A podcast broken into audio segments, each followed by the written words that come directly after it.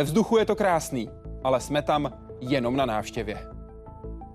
Říká akrobatický pilot Martin Šonka, letos druhý v nejprestižnější letecké soutěži světa Red Bull Air Race. Je také vicemistr světa a mistr Evropy a navíc mnohonásobný český šampion v letecké akrobacii.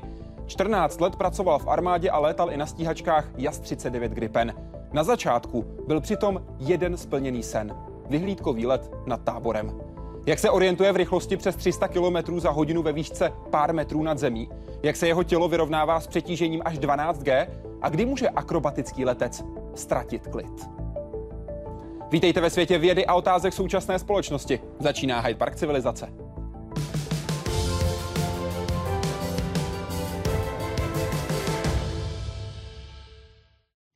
Jelikož se známe z řady sportovních akcí, tak tentokrát několik dobrý večer, ale ahoj Martine, vítej v White Parku Civilizace. Ahoj, ahoj, děkuji.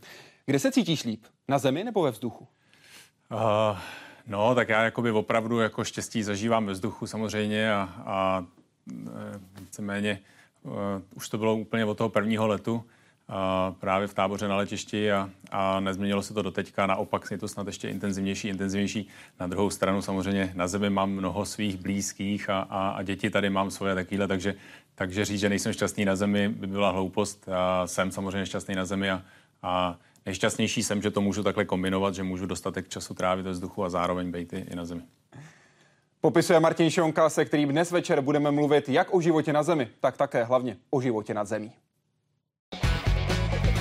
Muž, kterému učarovala volnost a život změnil jeden let s motorovým kluzákem. Létání propadl a to se mu stalo vášní i profesí. Jedním z domovských letišť Martina Šonky je staré město u Moravské Třebové. Důvod je prostý. Sídlí tu česká reprezentace v akrobatickém létání. V letecké akrobaci sbírá tuzemské medaile od roku 2002. Jedna z těch prvních mezinárodních přišla na světovém poháru v Roudnici v roce 2008. Od třetího místa Martin Šonka, Matias Golderer a Michal Namistov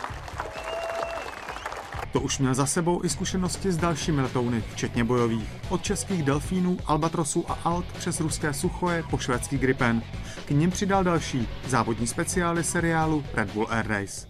Poprvé v historii se mezi vzdušnými branami 10 metrů nad zemí v rychlostech vyšších než 300 km v hodině bude prohánět i český pilot Martin Čonka.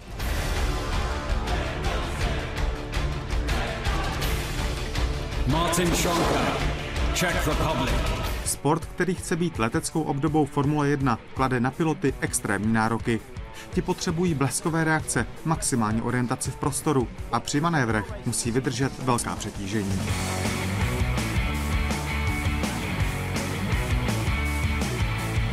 Oni to lítají většinou akrobatičtí piloti, ale je to závod mezi pilonama, eh, je to závod na rychlost, není to akrobacie. Když si řekneme, že to není akrobacie, tak je to úplně super. V závodech jde totiž často o setiny sekundy.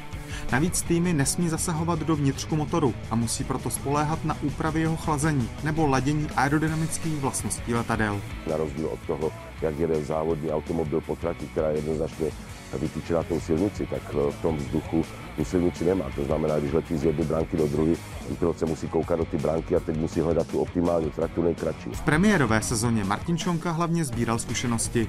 Bodů přibývalo a letošní sezónu zahájil svým prvním vítězstvím. A Abu Dhabi přidával další dobré výsledky a celkové vítězství v seriálu mu uniklo až v posledním závodě. Na leteckou akrobaci ale nezanevřel a svůj věhlas využívá k její propagaci, obvykle nejrůznějšími bláznivými kousky s dalšími odvážlivci.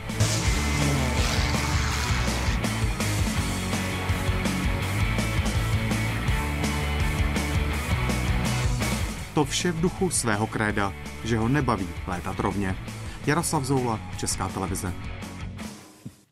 Kdy to rovně není nuda?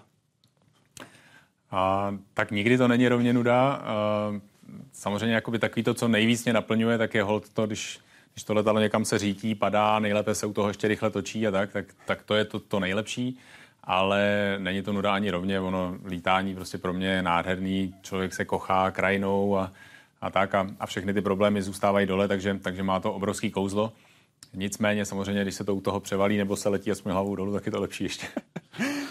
My tady mezi sebou máme cenu, kterou si získal za druhé místo v konečném pořadí letošního ročníku Red Bull Air Race a byl si, ani ne, bych neřekl krok, ale spíš krůček od celkového vítězství. A před samotným závodem si pro deník říkal, cituji, loni jsem k vítězství asi ještě nedospěl, letos jsem už snad dospělý. Co nakonec tedy rozhodlo, že ten jeden krůček chyběl?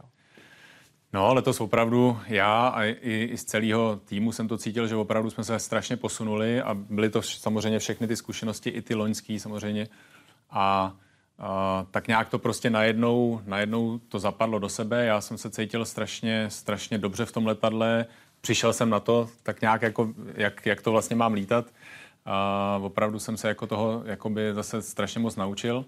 No a, a takže i díky tomu prvnímu vítězství, samozřejmě, kde se to hnedka na začátku sezóny zúročilo, tak, to, tak, a, tak jsme se cítili strašně dobře. A, rozhodně to samozřejmě nebylo takhle nalinkovaný jako celou sezónu, protože ta konkurence je opravdu veliká a, a, a stačí drobná chybička vypadnout v jednom závodě, jako třeba v Rusku, a, kde jsme brali jenom dva body a, a, a vlastně to člověku může zkazit celou sezonu. No, ale takže se závodilo prostě až prakticky do posledního letu úplně sezóny, do toho mojeho, kde jsem to trošku pokazil. Tak se na to pojďme podívat. Pojďme si proletět Indianapolis, kde se nakonec definitivně rozhodlo o celkovém pořadí. A prosím, proveď nás, co zažíváš v těch okamžicích, které teď můžeme sledovat z tvého pohledu.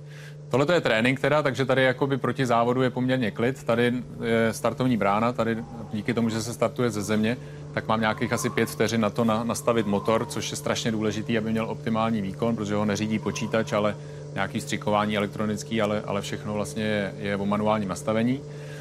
Tohle je první takzvaný pull-up manévr, to je vlastně vertikální obrat, kde tady v Indianapolis je specifický v tom, že se vlastně během něj musím otočit, nebo všichni jsme se museli otočit tady do té další brány, což je zhruba o 90 stupňů změna směru. A je to opravdu velká záludnost, aby ta trajektorie aby z ní, z toho manévru vyletěl člověk na největší možné rychlosti a samozřejmě ho zaletěl nejkratší možnou dobu. Takže tam ty desetinky jako hrozně snadno se dají přidělat díky špatný, špatný trajektorii. Tohle je druhý pull-up manévr, ten to samý vlastně otočení. Vlastně v tom prvním, který bylo ten předchozí, tak tam to bylo to místo, který jsem pokazil v tom úplném finále, kde jsem to takzvaně přetáh. To znamená, že, že křídlo má příliš velký úhel náběhu, a odtrhnou se proudnice a, a to letadlo se pak musí takzvaně povolit trošku, tím vyletí vejš, ztratí rychlost a podobně. No a tohle to už je eh, vlastně po třetí do téhle dvojbrány a to je vlastně už do cíle. Ta trať byla hrozně zajímavá, což mě se strašně líbilo. Tyhle ty dvě brány takhle za sebou, což mm-hmm. není úplně obvyklý. Mm-hmm. A akor vlastně v nějakým, nějakým silným větru, tak, tak eh, ty brány se vlastně musí proletět téměř bez manévru mezi nimi, eh, jako, protože necelá vteřina vlastně byla mezi nima, co se času týče. Mm-hmm. A tam opravdu není čas nějak jako něco kor, jako nějak korigovat a ještě to vlastně srovnat do správného průletu. Takže to se mi strašně líbilo, byla to, byla to hrozně taková zajímavá technická trať, takže škoda až toho posledního letu sezóny. No. Kde to nakonec neklaplo, Japonec vítězil o víc než 4 sekundy. Díky čemu všemu? Uh, no ten jeho čas je teda pro mě trošku záhadou a, a, a, a hrozně rád bych viděl, jak to, jak to dokázal, ale, ale je to teda úžasný čas.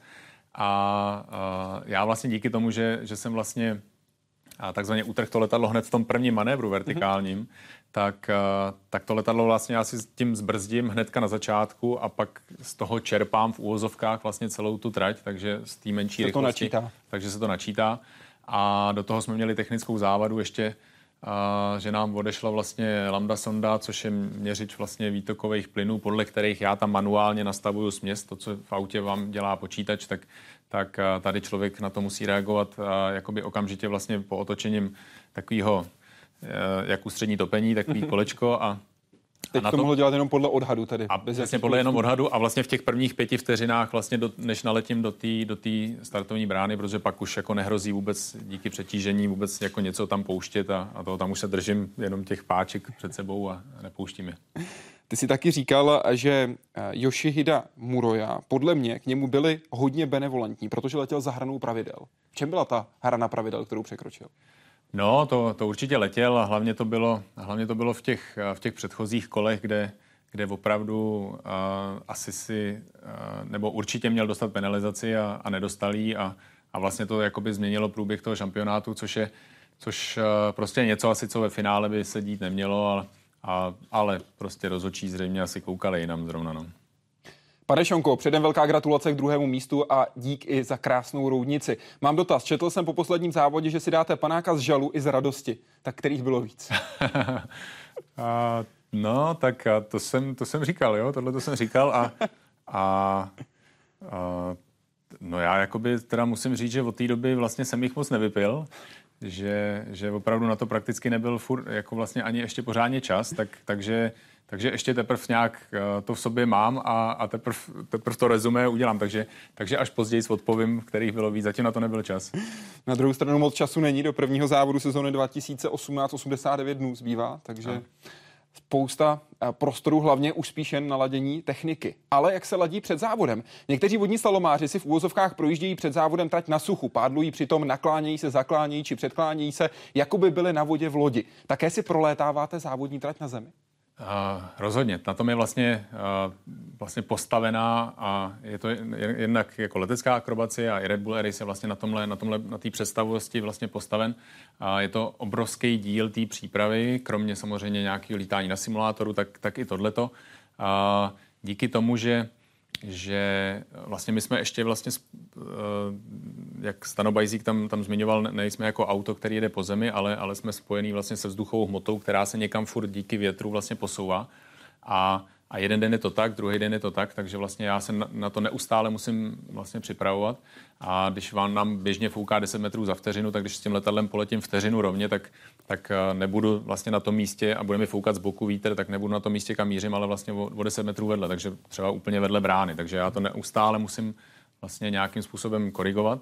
A to je, připravu se na to právě tímhletím, že, že se zavřenýma očima chodím v hangáru, kličku mezi plechovkama, který mi tam dělají prostě pilony a, a představu si, co udělám s pákou, kam koukám, kam jako opravdu jako vlastně i, i každý pohled v té kabině, který udělám, uh, představu si, co tam uvidím, tak, tak to je všechno vlastně příprava, která potom vlastně jakoby dělá ten výsledek, že, že opravdu pak všechno musí být připravený. Už nesmím v tom letadle mě nesmí nic překvapit, musím být na všechno naprosto připravený.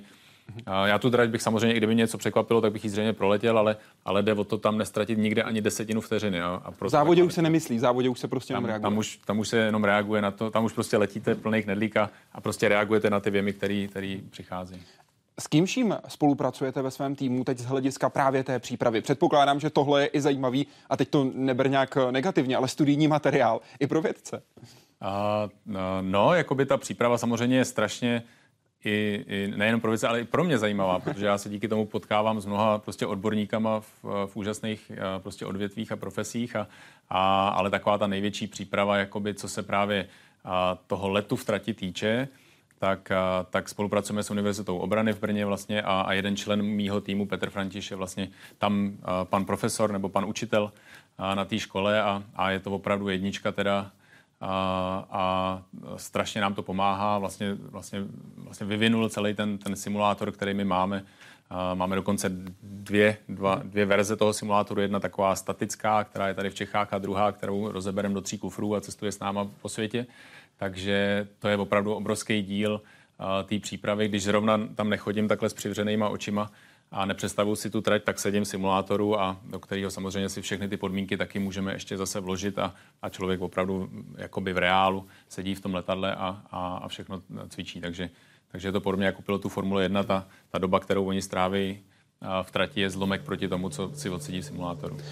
Jdeme na trať Indianapolis a prosím, neřekni mi, co se děje, ale jaké číslo je s tím děním spojené? V jakých přetíženích se zhruba v těch okamžicích pohybujeme? Za chvilku bude nálet do šikany. Jaká jsou tam Gčka v těch prvních a nakonec v tom třetím kole?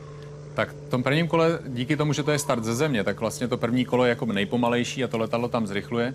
V té šikaně, i když to vypadá a je, a je to o čistotě letu, je to takový, takový odpočinkový manévr, ale strašně odpočinkový na G, i když taky tam jsou vlastně 8-9 G vlastně kolem každého pilonu, ale jenom krátkodobě. Tohle je vlastně zatáčka, kde jsou velký G, tohle je velký G, kde máte opravdu 8, 9, 10 G.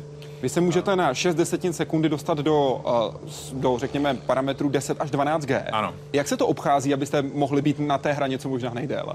No, tak samozřejmě, uh, jakoby, když poletím uh, opravdu ten, tenhle ten vertikální manévr, to byl ten, co teďka ten vlastně pull viděli, ten, nahoru, pull ano. tak tam, tam je to ten manévr, kde opravdu se chodí na úplnou hranu a to letadlo by tam klidně dokázalo letět 14G, ale, ale pravidla nám to a, vlastně neumožňují. A, a jde o to, že kdybych, kdybych já letěl opravdu 10G jenom v tom manévru, takový to kontinuální maximum, a, a někdo přiletí a zatáhne na půl vteřiny 11 a půl, povolí to a pak znova natáhne třeba vlastně znova přes těch 10, tak, eh, tak já na něj klidně ztratím několik desetin, třeba půl vteřinu takovýmhle manévrem. Takže, takže aby člověk opravdu byl nejlepší a nejrychlejší, tak musí ty pravidla využívat vlastně úplně až na tu jejich samotnou hranu. Takže na 11,5 na chviličku povolit na 9,5 a zpátky na Znova se vám začne počítat ten čas, když, to, když, když, eh, když znova přitáhnete přes 10, takže takhle jakoby po schodech, takže to vlastně je to ta, ta největší síla vlastně ostředivá která, a přetížení, který tam na vás působí a přitom je to o obrovským jako milimetrových pohybech pákou a hol někdy to nevíde, jako, jako loni v Budapešti, kde jsem letěl 12,1 G na jednu desetinu vteřiny a, a jeli jsme domů, no. Takže a někdy ta hrana prostě se překročí, no. Přitom zároveň platí, jak říkáš, milimetrové pohyby, ale bavíme se o tom, že při přetížení 10G je všechno desetkrát těžší. Jak se to projevuje na tom, jakým způsobem můžeš manipulovat i s kniplem ve svém letounu? No, tak není to jednoduchý, protože protože opravdu všechno je jakoby při 10G desetkrát těžší, takže hlava 8 kg nebo 7 kg, kolik má, tak neváží 8 kg, ale 80, takže obrovský, obrovská zátěž na organismus. To samý samozřejmě každý a každá molekula v mém těle, včetně krve samozřejmě, takže srdce má problém pumpovat dostatečné množství vlastně krve do mozku. No a, a tohle všechno tam hraje roli. A u toho v těle těch podmínkách my musíme opravdu naprosto přesně řídit to letadlo, takže uh, chce to trošku cviku no, a, a, a být na to zvyklý a samozřejmě i ta ruka potom váží desetkrát tolik, těžko odhadovat, kolik váží prostě ruka, zase to bude něco podobného asi jako ta hlava a, a když je to desetkrát tolik, tak, tak opravdu tam, tam nepřipadá v úvahu vůbec dát ruce z těch řídících prvků a, ty už by si nedal zpátky v tu chvíli. Ty už bych prakticky nedal zpátky, anebo jenom opravdu nějaký okamžik, kdy, kdy člověk to letadlo srovná. Tam se potom řeší takzvané vektory přetížení, v jakém směru to přetížení je, jestli je negativní nebo pozitivní. Jaký je ten rozdíl pro organismus? Co se v něm děje v tu chvíli? To pozitivní, to je, to je vlastně, kdy mě to tlačí do sedačky, to je v Red Bull Race je vlastně všechno přetížení, nebo drtivá většina je právě je, je to pozitivní přetížení, to kladné, kdy nás to tlačí do sedačky. To záporné je hlavně v letecké akrobaci, kde se střídá velice rychle uh, kladné záporné. To záporné je, kdy mě to netlačí do sedačky, ale, ale tahá vlastně ven z letadla. Táhne mě to ven z letadla, vysím v pásech. Mám pak takový černý modřiny tady za celou, za celou sezonu, uh, protože opravdu je to prostě zápřah uh, na organismus. A, a to kladné přetížení, to je takový nebezpečnější v tom, že se díky tomu, že i ta krev je prostě třeba desetkrát těžší v ten okamžik, tak samozřejmě srdce nezvládá vypumpovat dostatečné množství tělo, nebo srdce krve do hlavy. A, a může vlastně přijít nějaká ztráta, ztráta vidění, periferního vidění, barevného vidění, dokonce člověk může i usnout, omdlít. Co je takzvaný grey out? To je vlastně tenhle ten vlastně předstupeň toho usnutí, než, než se člověku zdá o ovečkách, a, a osadu s, eh, s jabloněma, tak, tak, eh, tak to je okamžik, kdy, kdy člověk už vlastně ztratí vidění, ale ještě furt víte, eh, že jste v letadle. Takže, takže prostě slyším motor, ale už nevidím, už mám jenom šedo prostě před očima a, a to je takzvaný grey out a pak následuje black out. No a to je už to spaní, že už opravdu člověk ztratí vědomí. Steve Jones takhle zaspal. Přesně tak, Steve Jones, ano, ano v Utahu, myslím, 2.9 nebo 2.8, nebo kdy to bylo. A probral se těsně nad kotvicími lanami, lany? Probral se metr nad zemí v kotvících lanech, no, no, no, přesně tak. Naštěstí to dobře zvládnul. Jak se v tu chvíli zachováš ty jako pilot? Jaká máš cvičení, jaké máš nástroje pro to, aby si se těmhle zdravotním problémům a limitaci dokázal bránit? Mně se to tady nikdy nestalo. Ještě stalo se mi, že jsem viděl takhle jeden, jeden přístroj na palubní desce a takhle, ale to, je, to jsou všechno ty známky, jakoby, který člověk na sobě musí nějak jako vnímat a, a, a poslouchat to tělo. A poslouchat tělo a prostě reagovat na to. Takže, takže já na to reaguju tak, že musím povolit uh, řídící páku, ubrat tím přetížení, nebo to znamená, že třeba nemám dostatečně prostě zaťatý svaly na nohách, na břiše, takzvaný antigen manévry, který děláme.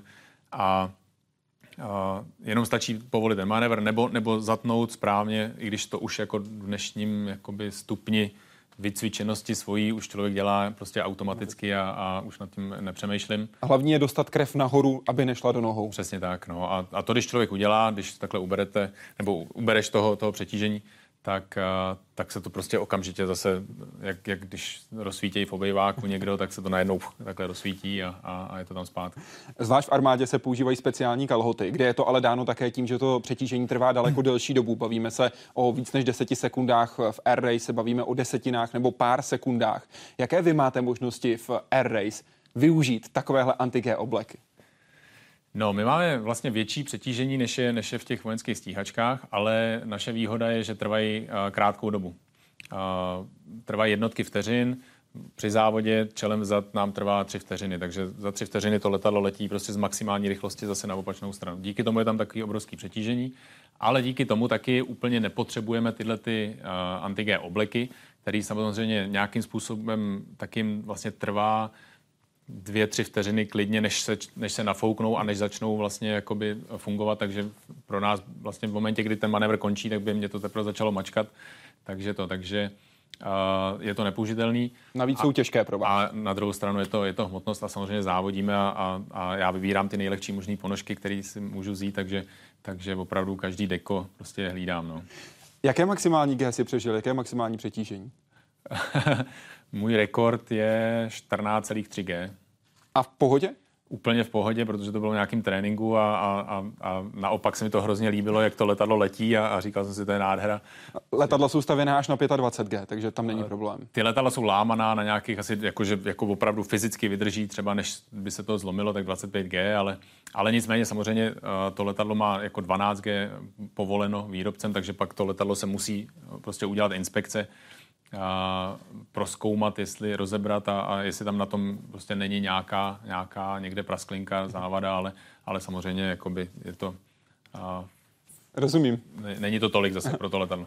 V kolika usne normální smrtelník? Kolika G?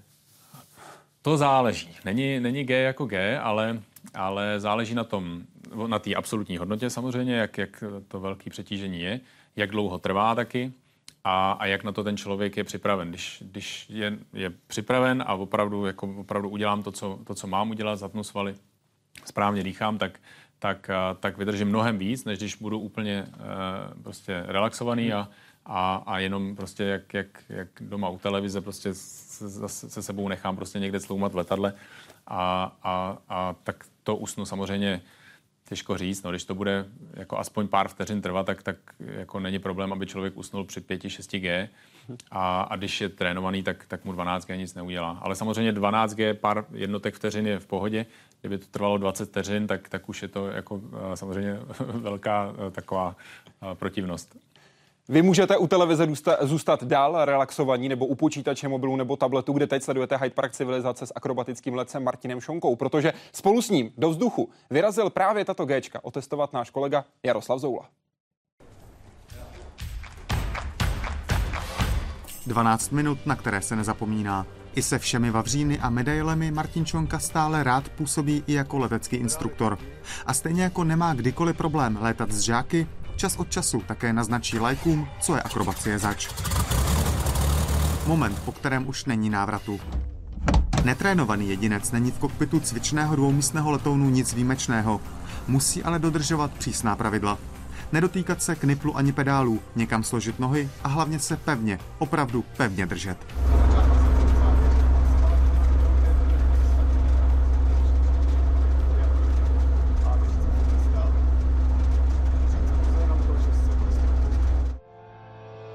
Úvod je seznamovací. Looping, pár výkrutů. Zatím je vše bez problémů. Přijde svislé stoupání a magický moment, kdy jinak monotónní zvuk motoru najednou utichne.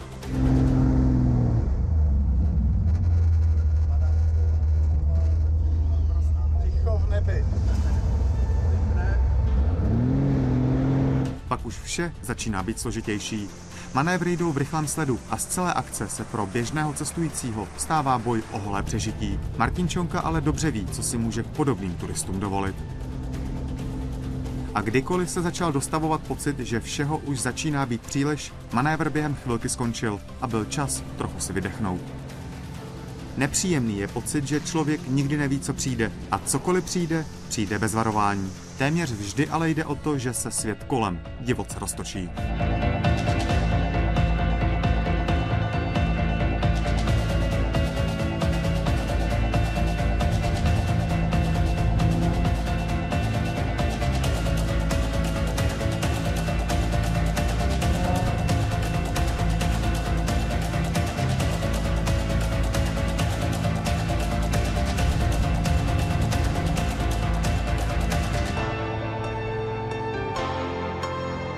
Každém případě s klasickými plusovými Gčky se jde v celku vyrovnat.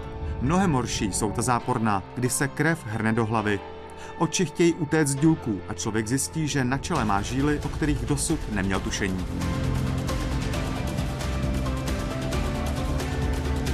Vše končí efektním průletem těsně nad letištní plochou. Drobné připomenutí záporného přetížení, posledních pár manévrů a jde se na přistání.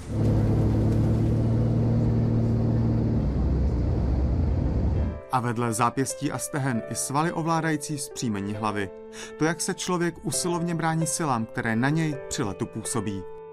Jaroslav Zoula, Česká televize. Jaká jste zažili přetížení při tomhle letu? A, tak a, tohle bylo, jak já říkám, katolický lítání, takže to, takže, takže já myslím, že nějakých plus 6, minus 4 asi možná, no. A to jsou jakoby opravdu maxima, který jako jsme, jako, za, jako který tam byly prostě kdykoliv za, tom, za toho letu. Ty průměrné přetížení, tak těch plus 5 většinou asi ty, ty přechodové blouky. Většinou to, chci, aby si to lidi užili, ne aby, aby na mě ve zlém vzpomínali. Jaký byl pasažér, Jarda? Jarda byl výborný pasažér, no. Výborný, byla to hrozná sranda. A, a teďka, jak jsem se na to koukal, tak, tak se mi to úplně vracelo a, a takže jo, výborný, výborný a statečný. Já vydržel prakticky cokoliv, no. Takže příště by měl přijít stupeň dvě po katolickém létání. Přesně tak, teďka už se posuneme do, do, do, do druhého levelu. Uvidíme, jak se, k tomu, jak se k tomu postaví. Krátkodobě zdravotní důsledky. Jarda se nám akorát vrátil s, pra, s prasklou žilkou v oku. Bez problému. Jaké jsou ty dlouhodobé?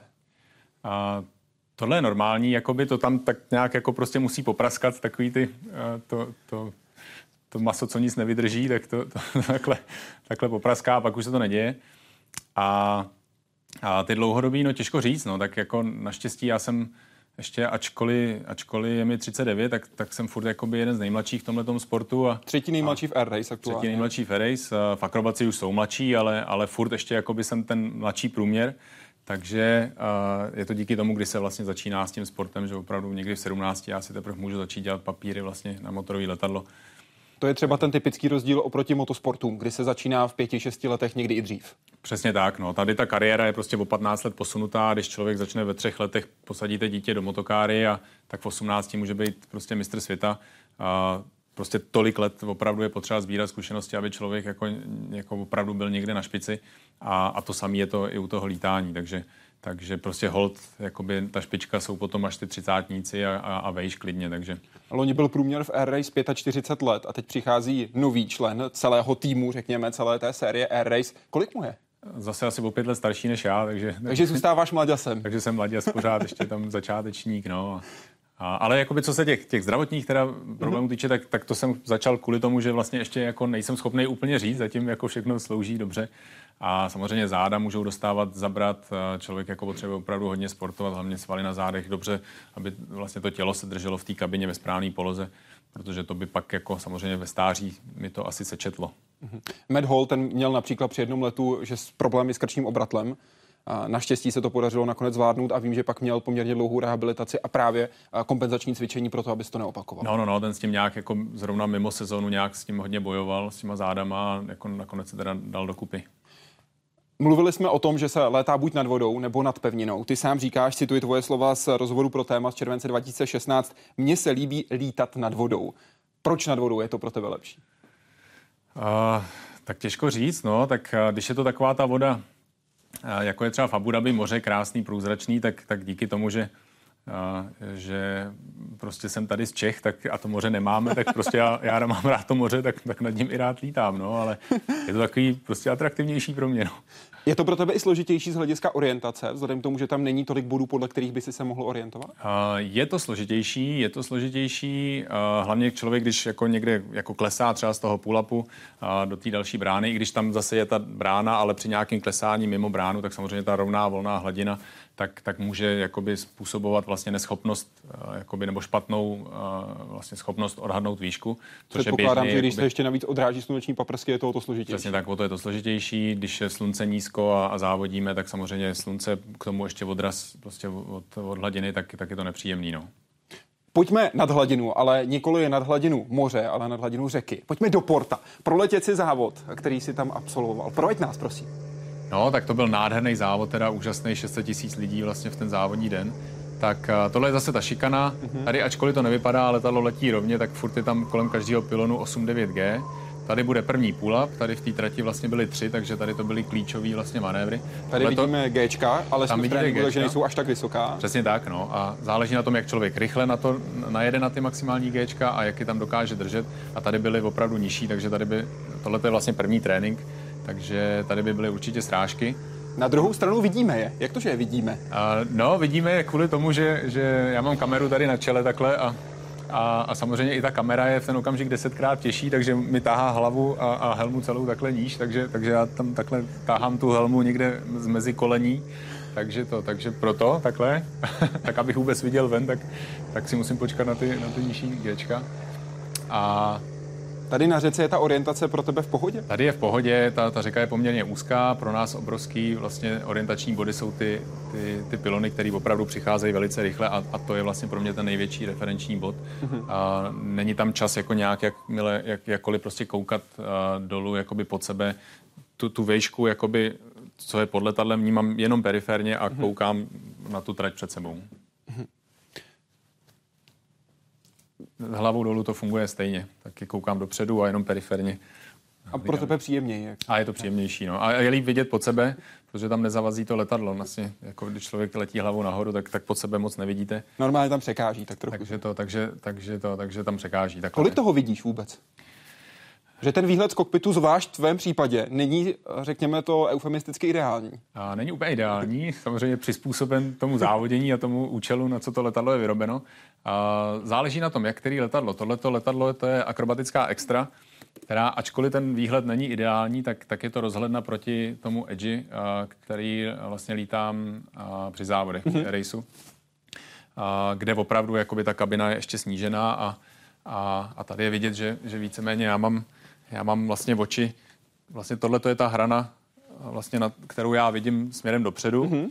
a, a tady to mám někde vlastně u pusy zhruba a, a v, tom, v tom edge je vlastně já mám oči někde vlastně úplně jakoby s tou, s tou hranou, takže, takže tam opravdu jako a, z toho není vidět skoro nic. K tomu je Jednoduchá to, možnost, jak si to můžete vyzkoušet, natáhněte ruku přesně tak, jak teď Martin popisoval a vidíte jenom to, co je nad ní. Tak si můžete vyzkoušet, jak velké Nebo na stůl, tak zorné to- pole, nebo proti stolu, přesně tak. No, no, no, Podle a- toho krásně poznáte, kolik toho člověk vidí, respektive nevidí. A, a to ještě jakoby za toho letu je to docela dobrý, ale na zemi, když, když přistanem, tak, tak a, samozřejmě tím, že to má ostrový kolečko, tak to letadlo si tak, takzvaně jako sedne na, mm-hmm. na zadní část, na, na ocas a, a, a tím pádem tahle ta celá rovina se ještě zvedne do nebe, takže já opravdu vůbec nevidíte, nebo nevidíš, eh, co, ta, co vlastně je, je vlastně před tebou. Mm-hmm. A a musíme vlastně pojíždět takovým, takovým hadovitým stylem, úplně stejně jako stíhači za druhé světové války, kde vlastně to byla podobná konstrukce letadel a oni vlastně vůbec nevěděli, co je před nima díky tomu velkému motoru, takže, takže to je úplně to samé tady. Ty hodně rád závodíš v Rakousku, ve Spielbergu a také v Budapešti. A tam je to asi nejtypičtější podletem podmost. Podletem pod mostem, průletem pod mostem. Pro vás jako piloty nuda. A, no tak nuda to úplně není, ale jakoby není to samozřejmě to nejnáročnější na té na tý trati. A, vlastně jakoby to, co je na tom náročný, je, je proletět tu trať rychleji než ostatní. Mm-hmm. Nebo vůbec jí proletět samozřejmě, když je nějaký složitější vítr, ale, ale uh, jakoby ten podle toho mostu není úplně uh, jakoby to, co, z čeho by jako tam člověk jako měl strach, ale samozřejmě tím, že a prostě hol to letadlo je pod mostem a když by tam člověk udělal tu chybu nějakou, mm. tak, tak je, je z tebe prostě mastný flek na, na mostě, tak to tak samozřejmě jakoby svoji váhu a, a, a důvod to nepodceňovat to má, ale, ale jakoby z pilotážního hlediska prostě let, letím dva metry nad hladinou tři a, a, a, a proletím pod mostem, no, takže Jaký český, nebo možná přesněji pražský most by si chtěl podletět? No Karlův rozhodně samozřejmě, no, ten by byl krásný, ale nevím, jestli by mě tam někdo pustil, ale, ale, ale vešel bych se tam. Vešel by ses. jo, jo. A byl by to pro tebe hodně složitý manévr nebo celkem rutina? Tak nějaký trénink by to chtělo, asi nějaký nácvik, asi bych si vyrobil nějaký, nějaký takový přípravek, simulovaný pilíř a, a trénoval bych tam, ale, ale ne, tak tohle jako nikdy není rutina. A samozřejmě ještě ten, ten Karlův most, tím, že vlastně tady jakoby do strany je spoustu místa u takového mostu, ale tam je to opravdu i jakoby do šířky omezený poměrně, přece jenom pro to letadlo to není úplně stavěný, tak, to, tak, tak by to určitě byla výzva. Naštěstí se mnoho havárií, mnoho neštěstí nestává během Air Race, ale došlo už několika nehodám. Týkala se například Brazilce Adilzona Kidelmana, muže, který se doslova a do písmene dostal na řeku. Byla to konkrétně řeka Svon v Pertu, kdy museli za, zasahovat záchranáři. Dostali se k němu velmi rychle, trvalo to zhruba 20 sekund, kdy už byli u něj a dostávali ho z kokpitu ven. Tahle nehoda se ale využila, alespoň v jednom směru k tomu dobrému, a to, že tenhle kokpit se využívá pro trénink. Pro trénink pro piloty, jako je Martin Šonka, aby oni si vyzkoušeli, jak se v takové krizové situaci zachovat. Pojďte se podívat, jak takovýhle trénink přesně v tomto kokpitu vypadá. Martine, proveď nás, prosím. No, tak tohle je Adyho vlastně letadlo, z kterého se uřezala špička, ono ani se toho moc nemuselo řezat, ono to jako z toho moc nezbylo. A, a je to vlastně nácvik toho, kdyby eh, se stalo něco s motorem a museli jsme prostě přistávat na vodu, tak, tak samozřejmě jsme na to vlastně cvičení, jsou na to tam cvičení potápěči, takže já si tam dám nejdřív vlastně v té kabině mám takovou lahev na vzduch, uh, otevřu kabinu, ona nejdřív nejde otevřít, až když se vlastně vyrovnají tlaky, zaplaví se vodou, tak jde otevřít kabina. Rozpojím vlastně jacky od helmy, od, od rádia, od, od kabelu, rozpojím vlastně kurtování pásy, co mám v letadle, padák si nechávám na, sem, na sobě, to, to by zdržovalo. Samozřejmě tu činnost pod tou vodou, vodou a, a, a vyplavu ven, takže, takže se to dá vlastně udělat jakoby velice rychle, pokud člověk není nějak, nějak zraněn a což se taky cvičí, že, že uh, vlastně i ta varianta samozřejmě, že člověk má jednu ruku zlomenou, obě ruce zlomený, tak to všechno vlastně cvičíme. Ta, ta, ta jakoby nejhorší, ale v tom nácviku nejpohodlnější varianta, že člověk, člověk má všechno zlámaný a čeká, až ho vytáhnou potápěči, takže mě jenom tam otočí, já tam vlastně nemusím dělat vůbec nic, než mě vytáhnou. Ale... Na druhou stranu, pokud máš všechno zlámané, tak jak se dostaneš k tomu, k tomu vzduchu? No, nedostanu se ke vzduchu, no, to je právě jakoby ta... Ten... Já mám pocit, že to čekání pak není úplně klidné. No, záleží na tom, jak, jak, jsou, eh, jak jsou vtipní a jak, jak člověk má dobrý kamarády mezi těma potápěčema, protože, protože eh, zrovna Ady teda v roce 2010 jsme tenhle ten trénink měli den před tou jeho nehodou hmm.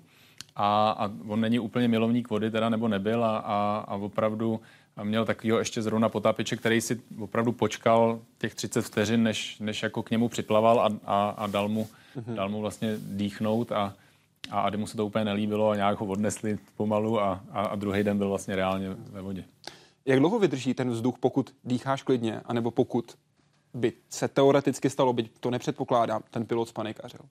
Uh, no, je tam obrovský rozdíl. My jsme zkoušeli vlastně oboje uh, v bazénu teda samozřejmě, takže, takže uh, když opravdu člověk jako je úplně zrelaxovaný a, a dechá úplně minimálně, tak se dá i 9 minut vlastně být pod tou vodou na, na, na s touhletou lahví. A, a když člověk jakoby simuluje tu, tu fázi toho, že je ve stresu a hyperventiluje hodně a tak, tak, tak je to něco přes minutu, takže to opravdu jako je velice rychle pryč ten vzduch. A, takže je to potřeba zůstat samozřejmě v klidu, ale, ale jak už si říkal, ty potapeči tam samozřejmě jako jsou velice rychle, ale a vy i při briefingu dostáváte informace, kam případně posadit letadlo na vodu, kdyby byla ta nouzová situace. Ano, to je kde součástí... jsou nejblíž, kde je jaká hloubka a podobně. Ano, to je součástí briefingu, kdy nám vlastně říkají, uh-huh. kde to nejlépe teda nouzově, nouzově posadit, tak aby vlastně pro ty záchranáře to bylo pro ně nejjednodušší a nejrychlejší nás toho dostat. Samozřejmě platí přesná pravidla, která dostáváte během briefingu. Předpokládám, že to se koná vždy během každého závodu, vždycky před ním, podle aktuální situace, podle podmínek, podle toho. Přesně, tak každý den, každý den předtím, než se, než se jde létat, vlastně taky takovýhle briefing a, a kde se vlastně všechno, všechno probere. Když se řekne přistání na vodu, troufám si tvrdit, že spousta z vás si připomene přistání na vodu, které proběhlo na Hacnu. Byl to konkrétně Chesley Salenberg, pilot, který se tak dostal do širokého povědomí, který dokázal se svým dopravním letounem úspěšně přistát. Normální start a klidné počasí. Všechno vypadalo na rutinní let. 90 sekund po startu se to ale změnilo. Husy kanadské se před letadlem vynořily úplně všude a nešlo se jim vyhnout. Cactus 1539 hit birds, so lost thrust on both engines returning back towards LaGuardia. Okay, uh, you need to return to LaGuardia. Turn left heading up uh, 220. V tu chvíli se 660-tunový stroj proměnil v těžkopádný kluzák. Vibrující kluzák se 150 lidmi na palubě. A Česlimu Salenbergerovi rychle ubývaly možnosti, kde přistát. Cactus 1529, we can get it for you. Do you want to try to land runway 13? We're unable. We may end up in the Hudson.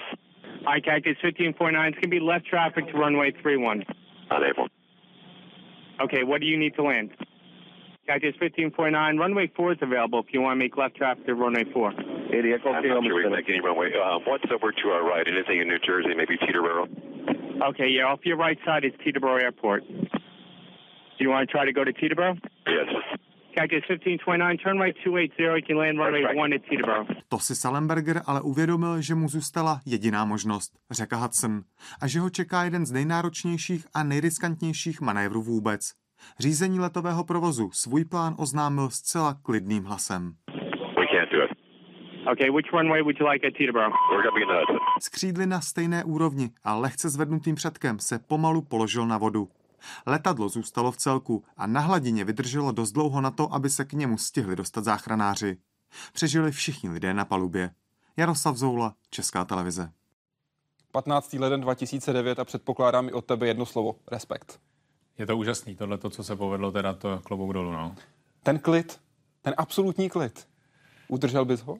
A nevím, člověk jakoby do, dokud jako není v takovéhle, v takovéhle situaci, tak, tak si tady můžeme povídat, uh, o čem chceme. A je to úžasný opravdu, až jako úsměvný to, to poslouchat, jak opravdu ten řídící to jako, jako nechce furt jako tomu uvěřit a pobrat, že jako opravdu jako nebude přistávat na, na letišti. A no to samozřejmě může být jako uh, taky dvousečný, je to taky o výcviku a, a té schopnosti poslouchat to třeba u toho, u toho řídícího, protože jako aby ten řídící si přes ten klidný hlas opravdu musí uvědomit, že den o naprosto jakoby mimořádnou hraniční, situaci. mimořádnou situaci. A díky extrémně klidnému hlasu třeba jakoby k tomu dojde později, což třeba jako když hrajou prostě vteřiny roli, tak nemusí být úplně to, to nejlepší. Na druhou stranu panika samozřejmě je to nejhorší, co člověk tam může dělat. Takže, takže úžasný opravdu ještě, jakým, jakým hlasem, nebo hlasem to odkomunikoval. A to je opravdu jako v dějinách letectví nevídaná věc. Tohle. Letecký den v Moravské Třebové. Jak naplno si zůstal klidný při tvé krizové situaci? A to nebyl letecký den, to bylo, to bylo, to bylo nějaké natáčení, ale, ale, ale Moravské Třebové. A, a tam to bylo, já to měl rychlejší, no. On a, vlastně on a, byl prakticky za pár minut byl ve vodě. A já byl za pět vteřin zpátky, zpátky na zemi, takže, takže a, já jako opravdu, ani jsem teda nemusel nic hlásit naštěstí. No to nebyl ani čas v tu chvíli, protože tam těch možností nebylo moc. Ty si uh, vy dostal letadlo do Visu a to do situace, kdy se vlastně chová jako vrtulník, zjednodušeně řečeno. Ano, do Visu na vrtuli vlastně, to znamená motorem nahoru ano. a při nulové rychlosti prakticky asi 100 metrů nad zemí, což není úplně jakoby optimální letová poloha pro přistání a, a tak. A, a, a v tom teda mi skolaboval motor, a chcípnul, takže, takže to opravdu bylo jako, jako velice rychlý do země a, a, a nervózní jsem teda nebyl. Až vlastně, když jsem teda přistál, tak jako člověko jako mi došlo, že, že jako to asi jako, jako nebylo něco, co, co jako jsem zrovna chtěl prožít, ale, ale člověk, jak reaguje rychle, prostě jenom prostě bojuje o život, tak, tak, tak jako tam člověk jako nemá čas být nervózní. Nějak. Tam se projeví ty zkušenosti, tam se projeví to, co má člověk všechno za sebou. Jo, tam těch 20 let toho lítání se najednou sečte v pěti vteřinách a, a buď člověk to zvládne, nebo nezvládne. Přesně, jak to říkal Sally po svém přistání na Hacnu. Ty sám sebe charakterizuješ jako, cituji, sportovního nadšence se silně zodpovědnými sklony. To jsem řekl? To ano, jsem, to jsem bylo řekl to konkrétně pro svět motorů v lednu 2014. No, vida, no. Cítil jsi někdy, že jsi se dostal za svoji hranu? Že jsi neodhadl ty svoje možnosti?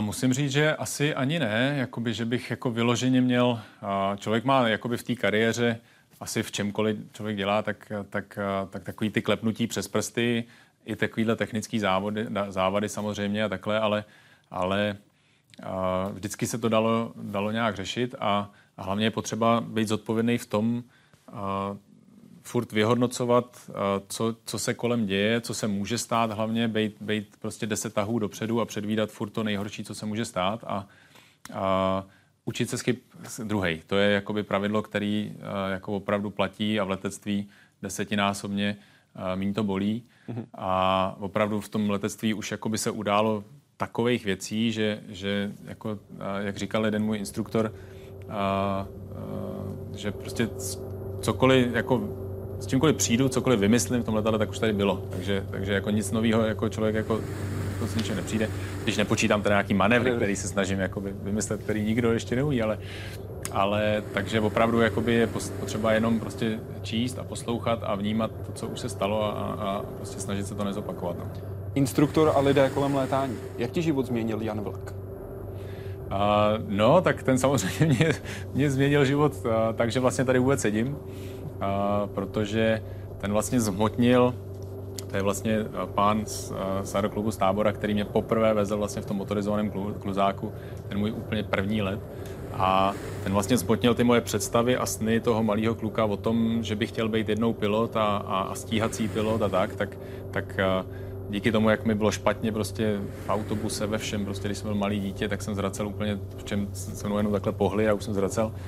Takže jsem vlastně nevěděl, jestli vůbec uh, jako to zvládnu, ale on teda vlastně byl to zhmotnění toho, že najednou jsem letěl letadle poprvé v životě a, a s otevřenou pusou jsem na to takhle koukal a, a po přistání jsem se hned zapsal do pilotního kurzu a, a skákat s padákem jsem začal a, rozjelo se to. Nejdřív, začal, nejdřív začal skákat s padákem, protože si byl ještě příliš mladý na to, aby si mohl jít do samotného leteckého výcviku. Potřeboval si podpis svojí matky, která řekla, cituji, jestli se zabiješ, tak mi nechoď domů. No, já mám vtipnou maminku, takže to, takže to řekla, no a, a no, je, to je, byla úžasná hláška její a, a podepsala mi to samozřejmě a, a tím jsem mohl zahájit kariéru. Pak jsi se rozhodl také pro vojenskou akademii v Brně. Na začátku to ale nevyšlo, zdravotní testy neprošly kvůli uším. Co jsi tehdy říkal? Je to konec snu, nebo je to jenom přerušení? Uh, já věděl, že, protože jsem věděl, že to, jakoby, kde, se, kde se to stalo a na audiu jakoby mým, mým problémem s mačkáním tlačítka, tak, tak jako jsem věděl, že já... Jako, Takže nešlo o uši, ale šlo o palec. Šlo o palec, no a, a, a, ale já jsem to říkal té sestřičce, jakoby, když jsem z toho, z toho, z té audiokomory jako vylez, tak jsem jakoby věděl o té své chybě, že jsem to tam jenom nezmáčka. A ona říká, jo, jo, to je tady jeden ton, to bude v pořádku. A pak jsem viděl to svoje vysvědčení a takhle to zaškrtaný ten jeden ton a, a neschopen. Takže, takže já jsem věděl, že jakoby eh, to můžu zkoušet příští rok zase a, a že to budu zkoušet příští rok zase. Takže jsem se strávil vlastně rok tady v Praze na fakultě tělesné výchovy a sportu, což by bylo asi něco, co, čemu bych se věnoval, kdybych nelítal, tak asi něco kolem toho sportu, protože ten sport prostě byla taková druhá moje vášeň po lítání. Nakonec si ale lítal základní výcvik na Zlínu Z42, pak L29 Delfín, L39 Albatros, L159 Alka a pak JAS 39 Gripen. Pamatuješ ten první pocit, když jsi poprvé startoval s Gripenem sám, bez instruktora? No jasně. To je uh, jako opravdu, to jsou okamžiky, které se v, jako v té kariéře pilotní prostě vyrejou zlatým písmem a, a vím, že mě teda napadlo něco, jako že když jsem takhle jako naroloval na tu dráhu a a, a teď, teď vlastně sedíš tý, v té raketě, za sebou to krásný delta křídlo a, a jsi úplně v té špičce. Takže jako nic chytřejšího mě nenapadlo, než takhle jsem se jako na to podíval a na tu kabinu nádhernou, letadlo za miliardu a, a tak jsem si tak jako řekl, že prostě dneska to fakt jako půjčej každému. že i, i, já prostě tam v tom můžu sedět a, a uh, úžasný, no, ten, to letadlo je neskutečný stroj, krásný, výkonný. Samozřejmě jsou v té jako kategorii i výkonnější, ale to jsou větší letadla stavěný zase trošku na jiný účel. Takže, takže jakoby opravdu náramný svezení s tím. Lituješ toho teď někdy zpětně, v nějakém okamžiku, že jsi nezůstal v armádě, ale v roce 2014 si se v tom tak říkajíc ultimátu, které přišlo z armády, buď armáda nebo letecká akrobacie a Air Race rozhodl pro dráhu profesionálního akrobatického letce? Mě to vždycky jako bude mrzet, to se jako nikdy už nezmění, prostě mě to vojenské lítání strašně chybí a, a, a chybí mě gripeny a, a to prostředí samotný. Na druhou stranu, když bych byl znova v tom, v té samé situaci, tak se rozhodnu úplně stejně, protože já jsem prostě jakoby neměl jinak jako na vybranou. Takže, takže bych to udělal úplně stejně, nicméně jako by vždycky toho, jako vždycky mě to bude mrzet, že to takhle zapadlo. Ty jsi o té situaci mluvil mimo jiné v roce 2014 v únoru pro českou televizi a také pro eSport.cz. Původně jsem požádal pouze o volno na závody, nadřízení na to nejprve kývli za čtyři dny, ale názor obrátili a dali mi ultimátum, buď Air Race nebo armáda. Jenže v té době se mi už vyrábělo letadlo, které zaplatím z toho, že budu závodit. Kdybych Air Race odmítl, zadlužil bych i svá vnoučata. V armádě o tom věděli, volno mi přesto nedali. Říkali mi, že ani den volna mi nedají. Nevzrostl někdy váš strach z létání, obzvláště po té, co se zabil závodník a váš souper z Air Race eh, Hannes Arch. Připomínám, že to byl jeden z nejúspěšnějších závodníků Red Bull Air Race, muž, který zemřel po uh, havárii vrtulníku zhruba před rokem a jedním měsícem, bylo to v září 2016.